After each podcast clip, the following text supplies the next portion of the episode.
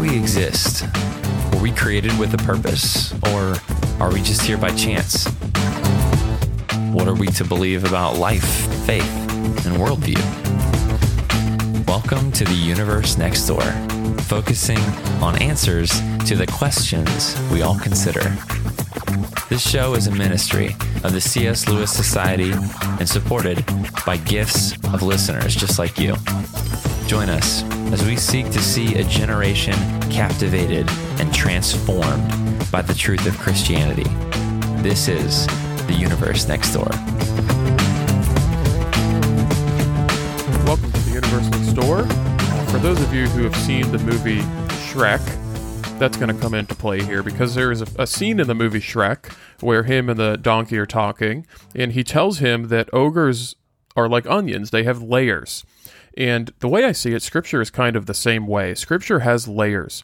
And what I mean by that is you can do a basic reading of the Bible, and a lot of time you can kind of get the main surface picture, and you could pull a lot out of it, and you could take things that are going to change your life and change the way that you uh, view God.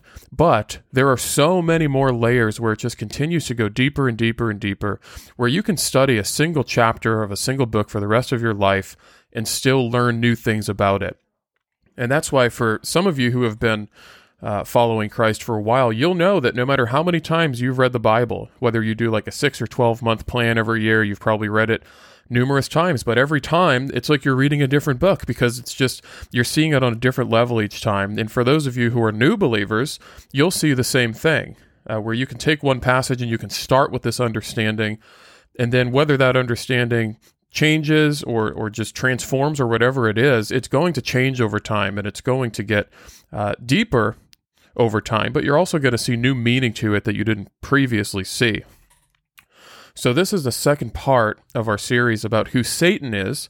And we're going to do that very thing with these layers here. We're going to look at the temptation in the desert, which is basically Satan's introduction into the New Testament. Uh, and we're going to see that there are many layers to this. And there are many layers to the chapter that Satan is actually quoting to Jesus, and that chapter is Psalm 91. And if you haven't studied this before, I can almost guarantee you there are some things about Psalm 91 that you're going to learn that you probably didn't recognize previously, that you may not have heard before, but it's going to make perfect sense to you when you see how Satan's taking these things and trying to use them against Jesus and, and to use them to fish for information. So we're going to be looking at, uh, we'll look at the parallel stories in Matthew 4 and Luke 4 of the temptation in the desert, but we'll also be looking at Psalm 91. And of course, as usual, we'll end up looking at a handful of other uh, references as well. So that's the plan for today. If you haven't listened to the first episode of the series, which was last week, uh, titled The Serpent and the Guardian Cherub, you don't have to do that to understand what's going on here. You, it's not like this is going to be a waste of time otherwise. But if you go back and listen, you're going to know a lot more about who Satan is and you're going to have a better picture of him and it's going to provide a backdrop for you to understand things that you learn about Satan. Because what we did was we looked at his introduction into the Bible in Genesis 3 at the fall, and then we looked at a couple of passages that really break down in, in pretty good detail who Satan is, what his position was, uh, and what happened that caused him to fall. Of course, his his pride and his mishandling of the beauty and wisdom God had created him with. So Go back and check that episode out and share it with a friend. And also, don't forget to hit follow wherever you're listening. And that way you will be uh, alerted of every new episode, Monday nights at 6 p.m. I think we're probably going to wrap this Satan series up next week, and then we're going to have Paul Copan on to talk about uh, slavery and genocide. I mean, that could change, but that's the plan that we're going to talk about as of now. And if you haven't read his book, Is God a Moral Monster? It is an awesome book. It's, it's an incredible book. So order that if you haven't done that or find it on audio or whatever. But that's the plan as of now. So we have a lot of exciting stuff coming up, especially over the next uh, couple of months as this show continues to transform. So make sure you're around for that. But as I'd said, what we're going to be talking about now is Satan's introduction into the New Testament which is where you see most of the stuff that you probably know about Satan. Uh, it took a figure like Jesus, the visible Yahweh, the physical God, to bring Satan to light, to show the world who he really was. In the Old Testament, a lot of the passages about uh, Satan were very cryptic. They were sort of vague. You, you, really had to do some digging and put some things together to show, although there is some, some great detail, but you, you really had to put the, some things together to show who he was. Well, when Jesus comes, he exposes Satan, he brings Satan to light. And we see Satan all over the New Testament named. He's named Satan. He's named the devil. He's named the uh, the dragon or even the serpent in the New Testament. So Jesus really brings him to light.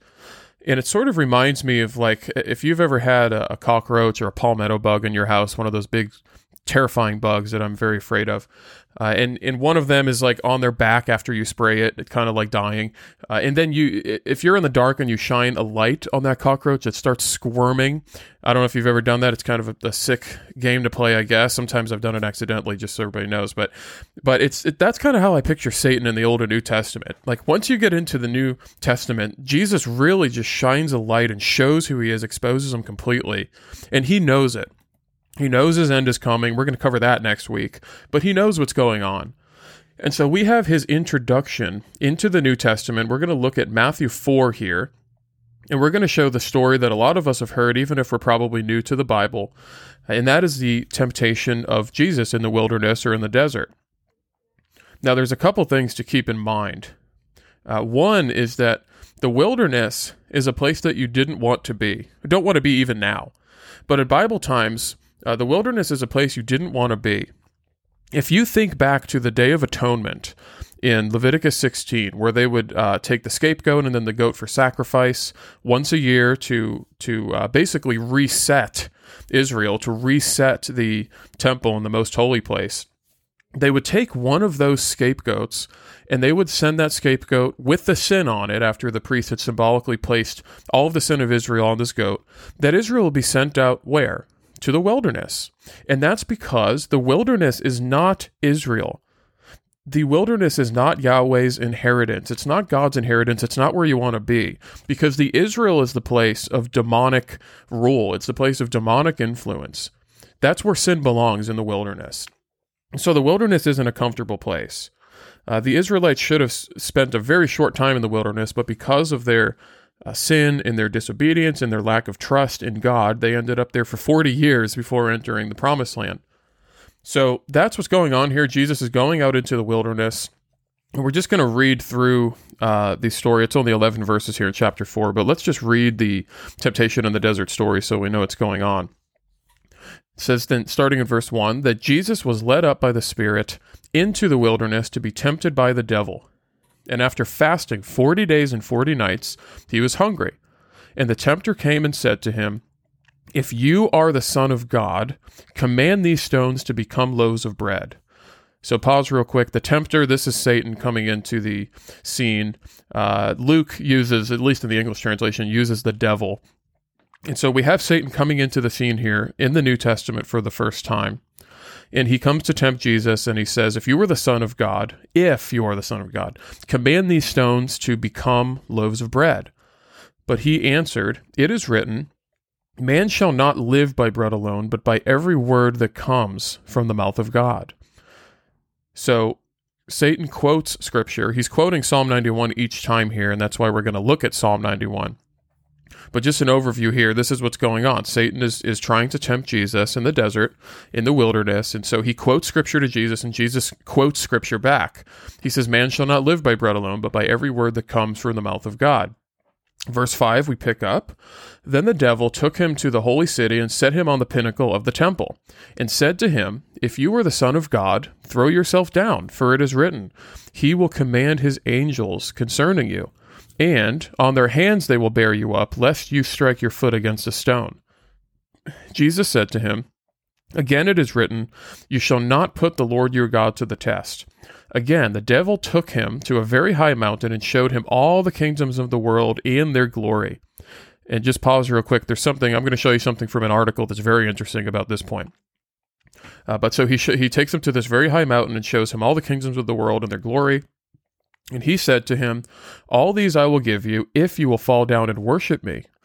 Then Jesus said to him, Be gone, Satan, for it is written, You shall worship the Lord your God, and him only shall you serve. Then the devil left him, and behold, angels came and were ministering to him. So, what we have here is a little more than uh, what it just appears. Of course, Satan is trying to tempt Jesus, he's trying to test Jesus, but he's doing this in some very specific ways. And when we look at uh, Psalm 91 in just a minute here, it's going to make a whole lot more sense. But right off the bat, we notice some parallels with numbers and with concepts. For example, Jesus fasted 40 days in the wilderness. Well, Moses fasted 40 days on Mount Sinai. Another obvious parallel is that after uh, Jesus was baptized in the Jordan River, he went into the Judean wilderness.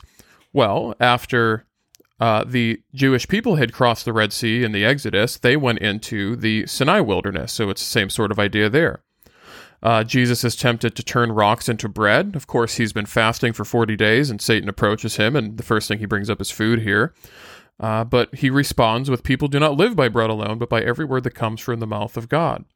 Well, Moses said the same thing to the Jewish people when they were when they were not faithful, when uh, they were testing God. He says the same thing to them. He says in Deuteronomy 8 3, He humbled you by letting you go hungry. He did it to teach you that people do not live by bread alone, rather, we live by every word that comes from the mouth of God. So, of course, we see some obvious parallels here. And one of the big picture, uh, I think, pieces to recognize here is that Jesus responds with Scripture every time because he is the author of Scripture and he is God and he trusts the Father. He has a perfect relationship with the Father. So he responds with Scripture every time. And of, and of course, we know uh, from the armor of God in Ephesians 6 that the Word of God is the only weapon listed there, it's the sword. And so Jesus is using that sword here he's using that weapon, the word of God, to respond to Satan. Uh, so that's just kind of the, the big picture of what's going on here. But let's get into some detail now, because what Satan is doing is he's he's not just testing Jesus, but he's fishing for information. Think about it.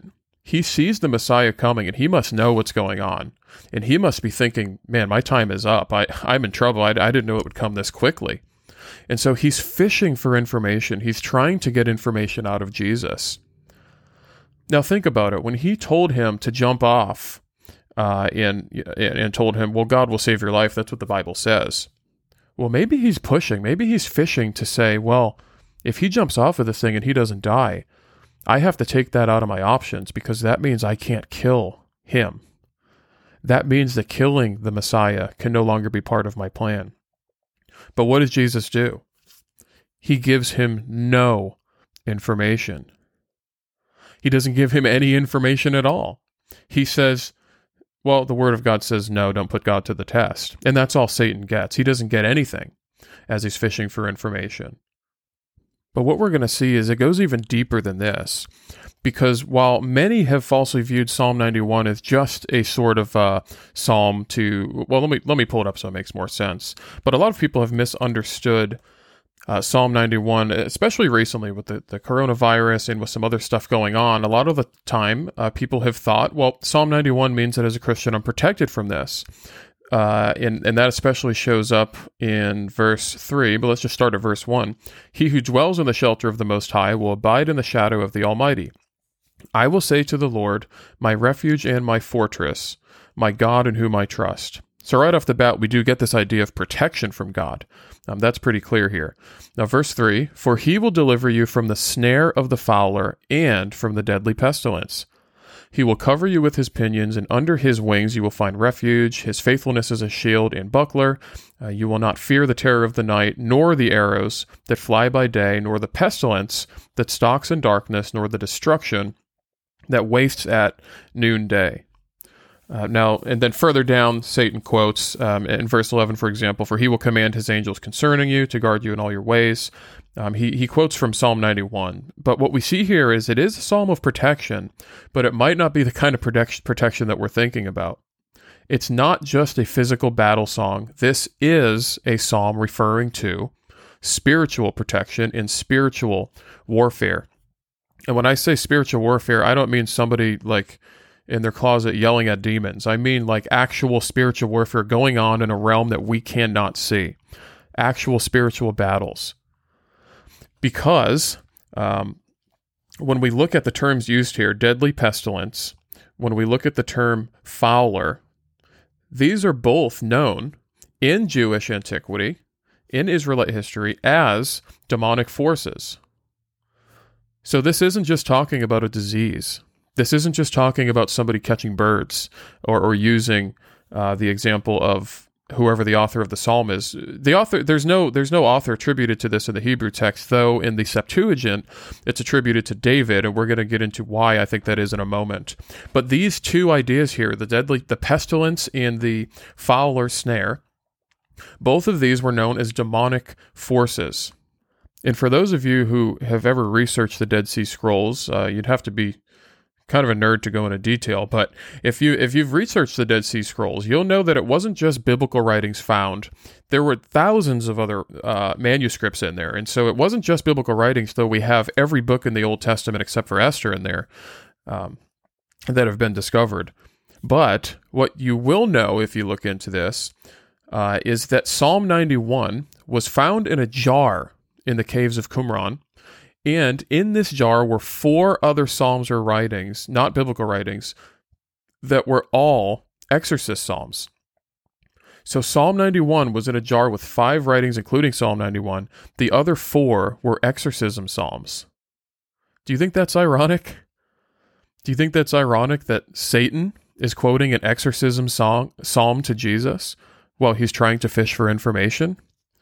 While he's thinking, oh my goodness, I think this guy really is the Messiah. Let, let me, okay, now that I know that, let me go see what I can find out. Remember, he's had roughly 30 years to study Jesus and to follow him around up until this point. And it's not until Jesus starts his ministry, that he's beginning his ministry after his baptism, that Satan approaches him and tries to fish for information. So the pestilence and the fowler, uh, fowler snare are demonic influences. They're demonic spirits in the Old Testament. And we talked about this briefly a few weeks ago, but if, if you're under the impression that Israelites who uh, went off after other quote unquote gods, if you're under the impression that they were just worshiping pieces of wood and stone, that's not what was going on. And if you have the Deuteronomy 32 worldview in mind, it makes that clear because we've we've looked at this in the past. But if you if you go look up Deuteronomy 32 17, and you actually look at the terms uh, translated from Hebrew, you'll see that not only are demons referred to as Elohim in that passage, but we see in that passage that when Israel was worshiping false gods, they were actually worshiping demons. They were worshiping the corrupted sons of God. So they weren't just worshiping nothing. They weren't just worshiping these imaginary things. And when we see so many times in the Old Testament that Yahweh is greater than any other God, there's none like him. It's not just saying he's greater than no one. It's not just comparing him to nothing. It's it's comparing him to these fallen sons of God, the Bnei Elohim. And, and we're going to do a whole thing on that down the road. I promise you that because uh, I'm very much looking forward to it. But for now, just understand that in the Old Testament, these demonic forces were well known uh, not necessarily by the name demon. In fact, the, the term that we translate into demon in English, uh, Shadim in Hebrew, is only used three times in the Old Testament. It's, it's Deuteronomy 32:17 that we mentioned, it's Psalm 106:37 and I think it's Leviticus 17:7 though that term is a little different. Uh, but this was a concept that is well known, these corrupted, these fallen sons of God that people were worshiping. And so this is a well known concept um, in the time of Israel. Now, this becomes even more significant because while we had mentioned that uh, the Hebrew text doesn't put a name on Psalm 91, the Septuagint attributes it to David. And I believe one of the reasons for this is that during the intertestamental period, the period of time between the Old and New Testament, when uh, the Spirit of Israel had departed from Israel, or the Spirit of God had departed from Israel, I'm sorry, uh, they had all kinds of writings. You'll know them as the Apocrypha writings, and there are other writings too. They're very interesting, but that's known as the intertestamental period because it's in between the Old and the New Testament. Well, if you look at uh, what was written at that time and what went on during that time, it's where we got Hanukkah and a number of other things, but it's very important because when you think about Jesus in the New Testament, and when you think about the Old Testament, where you look at the Old Testament and not a single demon was ever cast out of anybody, did you notice that? When you look at the Old Testament, you never see an exorcism. You you never see demons being cast out of people. But you do see it all the time in the New Testament. You see Jesus doing it left and right. And so you have to ask yourself when we don't see demonic uh, exorcisms in the Old Testament, but we do see them in the New Testament, how did the people know that this, this is what the Messiah would come to do?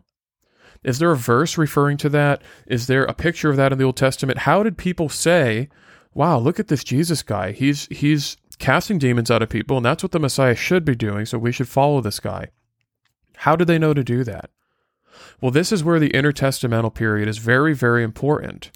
And it, it, there's a lot going on here, but what this topic kind of boils down to in this area is that David and Solomon were believed to have the power to cast demons out of people or to cast evil spirits out of people. Now, of course, there is some Old Testament precedent for this. For example, in 1 Samuel 16, uh, David could pray, play his instrument. I, I, never know how to say it right. Is it lyre? Is it lyre? L Y R E? Nobody can. I'm talking to myself, so nobody can correct me on the air, but I don't know how to say it. Uh, but he was playing his instrument, and and when he played it, the evil spirit would leave Saul. So there is some precedent in, in different areas of the Old Testament, but this was a really big belief during the intertestamental period that David and Solomon had power over demons, that they were able to cast demons out of people, that demons were afraid of them. And so when people look at that and they say, well, if demons are afraid of David, if he can cast demons out of people, if he has this exorcism power in his hands, well, then, of course, the Son of David, Jesus the Messiah, has to be able to do these things. He has to be able to perform those things. And so that's where that idea comes from uh, of people recognizing who Jesus was in the in the New Testament. And this goes along with just trying to put yourself in the shoes of the people during biblical times because it wasn't written in 2022. It was written at a time when people had very specific worldviews, very specific experiences, and those are necessary, as we said at the beginning of the episode, to continue to go deeper and deeper and to peel back those layers to see what's really going on in Scripture. And it's not only a uh, a new invention to say um, that Psalm 91 is a exorcist psalm. Uh, if there's actually a pretty good article about it, if you go to Logos Bible Logos, you don't need an account for this. Uh, but there's an article written that's called uh, Demons, DSS, which is Dead Sea Scrolls, and Jesus, Psalm 91, in the need for text critical pastors. Actually, I'll just link that in the description too. So if you're listening over the radio, it's Demons, DSS, and Jesus, Psalm 91, and the need for text critical pastors. It's on uh, logos.com. But uh, otherwise, if you're listening over podcast, I'll link it in the description so you can click it and follow. It's a great article, and there's more like this too. But this isn't an idea that just popped out of nowhere. Uh, Jerome, who you'll, who you'll know uh, to have written the Latin Vulgate, held this view. Uh, Augustine, we all know Augustine. Uh, some of you may know it as St. Augustine, but Augustine is um, an early church father, very important in church history, and he also held this view. Uh, we know that the people in the intertestamental period going into the New Testament would have held this view. So this is this is the view that was held. This is not just uh, something that's popped up out of nowhere. So Satan, of course, recognizes this. And you have to keep in mind that Satan knows a lot more true doctrine than you and I do. Satan was in the presence of God. He was a guardian cherub. We know both from Scripture and from other cultures around Scripture at the time, or around where Scripture was written, that the guardian cherub guarded the throne room of God. That was the position of guardian cherubs, or guardian cherubim is the plural. Uh, the plural. But this is what Satan's position was. Okay, he was in the presence of God. He's had thousands of years now to study human beings. He's had thousands of years to study scripture, presumably. He was in God's presence, uh, again, presumably during creation, because Job 38 tells us that the sons of God were there uh, at creation. And so, you know, he, he's had a long time to study this stuff. He knows a lot more than we do. He was he was created to be incredibly wise, like we saw in Isaiah 14 and Ezekiel 28. And so he knows more true doctrine than you and I do. And that should scare us. And I don't think it's any coincidence that Satan chose Psalm 91, which is often viewed as a physical battle psalm, but really it's a spiritual battle song. There's so much more to it. And he knows this. It's not a coincidence that he's quoting uh, an exorcism psalm. Now, what's also really interesting, and this is just a little bit of a point that I'd have to think about more, but it, but it certainly is interesting is that if this psalm is is written to a king, uh, which it may be either way, whether it's a physical battle psalm uh, or a spiritual battle psalm. It certainly may be written to a king. I'm going to read you a little part of this article here that I mentioned. And this is incredibly interesting. So let's just read a, a, a paragraph or two. He says Psalm 91 is quoted partially in Matthew 4 6, which we just read, when Satan seeks to test Jesus. Goldingay remarks that the idea of Psalm 91 being addressed to the King of Israel, similar to Psalm 20 or 121, makes sense on the eve of battle as the king stood in need of rescue and protection.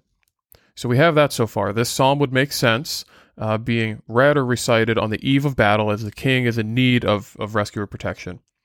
Which, by the way, demonic forces during the intertestamental period, those were the two things that they were known for. Uh, they were known for possession and harassment. So this is what they would have been acting, uh, asking for protection from in a spiritual battle. So Goldingay then asserts that this view adds bite to the tempter's quoting of the psalm, Satan, inviting Jesus to claim promises addressed to the king or to the messianic king. Yet there is nothing to require reference to the king, and no doubt the promises could be applied to a governor and to individuals. So there's nothing authoritatively stating this is written to a king, and which is that's why I'm pointing out that it's just an interesting point to think about. But he said this could add just another layer uh, when Satan is quoting this psalm, when he's telling him, "Look at all these kingdoms," and he's really quoting to him a psalm that would have been addressed to a king, and here the messianic king. Uh, and he picks up and says, In fact, if the didactic portions of Psalm 91 are to be taken as seriously as those like Sabourin and Briggs would lead us to believe, then it would in fact be just as applicable to any individual who made their refuge in the Lord by abiding in him. And so that's really the main purpose of the Psalm 91. It's not about protection from getting sick or from getting COVID or from getting you name it. It's protection ultimately from demonic forces. And that's something where you don't have to reconcile and say, well, maybe it means when we get to heaven, we won't have any of these things. Of course, we know there'll be no sickness and, and death. We know in Isaiah 25 8, every tear will be wiped away. Well, that's all true, and it could be ultimately pointing to that. But with this view in mind of spiritual warfare, there's no need to delay the blessing of God that's mentioned in this passage because what it tells us is what most Christians already believe. And that's that if you have put your faith in Yahweh, if you have put your faith in Christ and you trust Him, well, then you have protection. You have refuge. You stand in the shadow of the Lord. He is your, your protection from these demonic forces. They can't touch you. They can't inhabit you. They can't attack you. So, this is something that every Christian can apply to their life immediately that uh, upon salvation, demonic forces now have no power over you. There's nothing they can do to you. They can't possess you. They can't, they can't uh, take over your life like they could have previously done. And so that's a psalm that can apply to anybody. But uh, anyway, that, that point about the kingship thing is really interesting when you consider the kingdoms in the glory that he was being showed. Uh, that Satan very well could be just quoting him uh, a a psalm that would have been written to a king. So just something to to think about there. Uh, now we'd mentioned earlier that if Jesus had jumped off the ledge and the angels had caught him, Satan would have recognized, well, I guess the Messiah can't die, so I have to take that off my list and I have to try another route. But Jesus knew exactly what needed to happen. Jesus knew that he needed to die. Jesus knew that he would be crucified and that he would raise from the dead to bring us with him to give us salvation. But he's not going to allow Satan to know this. He's not going to reveal any information to him, and he's going to leave him knowing even less than he did when he got here. And you have to think about what a crazy situation this is. You know, like how long has it been since Satan actually stood in the presence of God? And now here he is in the wilderness, standing right before God who has become flesh, Christ in his humanity, who, of course, is God. He's God in uh, both God and man, truly God, truly man. The, the fullness of the deity dwells in him, is what Colossians 2 tells us. So, for the first time, and who knows how long, maybe it's been since the garden, maybe it's been since he's cast out of the uh, divine council, that this is the first time Satan is now standing in God's presence again. Uh, and, and, remember, I mentioned, I think I did mention this last week. Yeah, it was last week. If you go toward the end of the episode, uh, that I don't believe that uh, the character in Job, the Satan or the adversary or the accuser in Job, is Satan. So I'm taking that off the list of, of him being in God's presence at that time. I don't think Satan, after being cast out of the garden, after being thrown out of the council, still just entered the presence of God and was working side by side with him. I don't think that makes any sense. And we mentioned that the the Satan or the accuser, that's that's not a name in the Old Testament. It is uh, used as a term, and it's even used of God and of David in the Old Testament. So you can't just make a blanket statement that every time you see the Satan, uh, it's just referring to Satan in the Old Testament. It never actually is in any of those instances. So I don't believe he was in God's presence at that time. And so who knows? It might have been since he was cast out, since Jesus saw Satan fall like heaven from lightning. This might be the first time Satan is now again standing in the presence of God. And you have to wonder what's going through his mind. If in that moment he just he knows he's been defeated and he's looking for any way out that he can find, if he's thinking this is this is my last chance, I need to figure something out here. So I need some information. But Jesus doesn't give him any. And what he does get is what I think can be a double meaning here, uh, like we mentioned with that layer sort of thing, where he says, Don't put the Lord your God to the test. Now, of course, Jesus could just mean this in a plain meaning where it's like, Well, I'm not going to test God. But is he also saying to Satan, I am God standing in front of you. Don't put me to the test. So I think this has sort of a double meaning going on here because he's saying, Don't test me. And he's also simultaneously saying, I'm not going to test the Father. And he gives him no information. Satan leaves with nothing. So Jesus' mission is complete. It's perfectly completed. But Satan's mission, the mission he's given himself, it's failed. It's fallen right on its face. It's led to nothing. Jesus is a destroyer of demonic forces. He is a destroyer of quote unquote gods. And he is a destroyer of Satan who's standing in front of him. And Satan knows this. And Satan is trying to find a way out of it, but he doesn't. And instead, Jesus goes to the cross. He's crucified. He's killed. He takes on the sin of the entirety of the world. He satisfies the wrath of God completely. And he raises from the dead in order to bring us with him into eternal paradise into the presence of God forever, where there is no suffering, where there is no Satan, where there are no demonic forces, and where ultimately we're going to be protected. We are going to live and abide in the shadow of the Lord for all of eternity. So I've tried to keep this brief and focused on the temptation in the desert uh, and on Psalm 91, which is where, where Satan quotes in that second temptation. Uh, but we are going to continue next week uh, with the story of Satan in the New Testament and especially his end and his demise. And so we're going to continue that in the episode next Monday.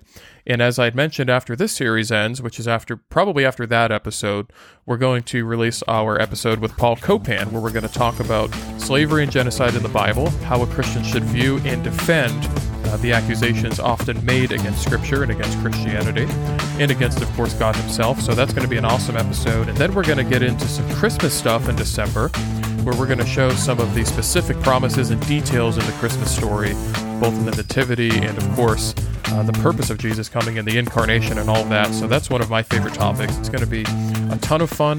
But make sure you share this series with a friend. The last episode and today's episode, it can start a conversation, it can give you something to talk about. And if they're already a believer, then it's just going to help them understand their enemy better, and it's going to help them understand Scripture and the biblical worldview better. Uh, so thank you so much for doing that, and don't forget to hit follow so you're alerted of every new episode. Well, thank you so much. We'll see you back here next week on the Universe Next Door.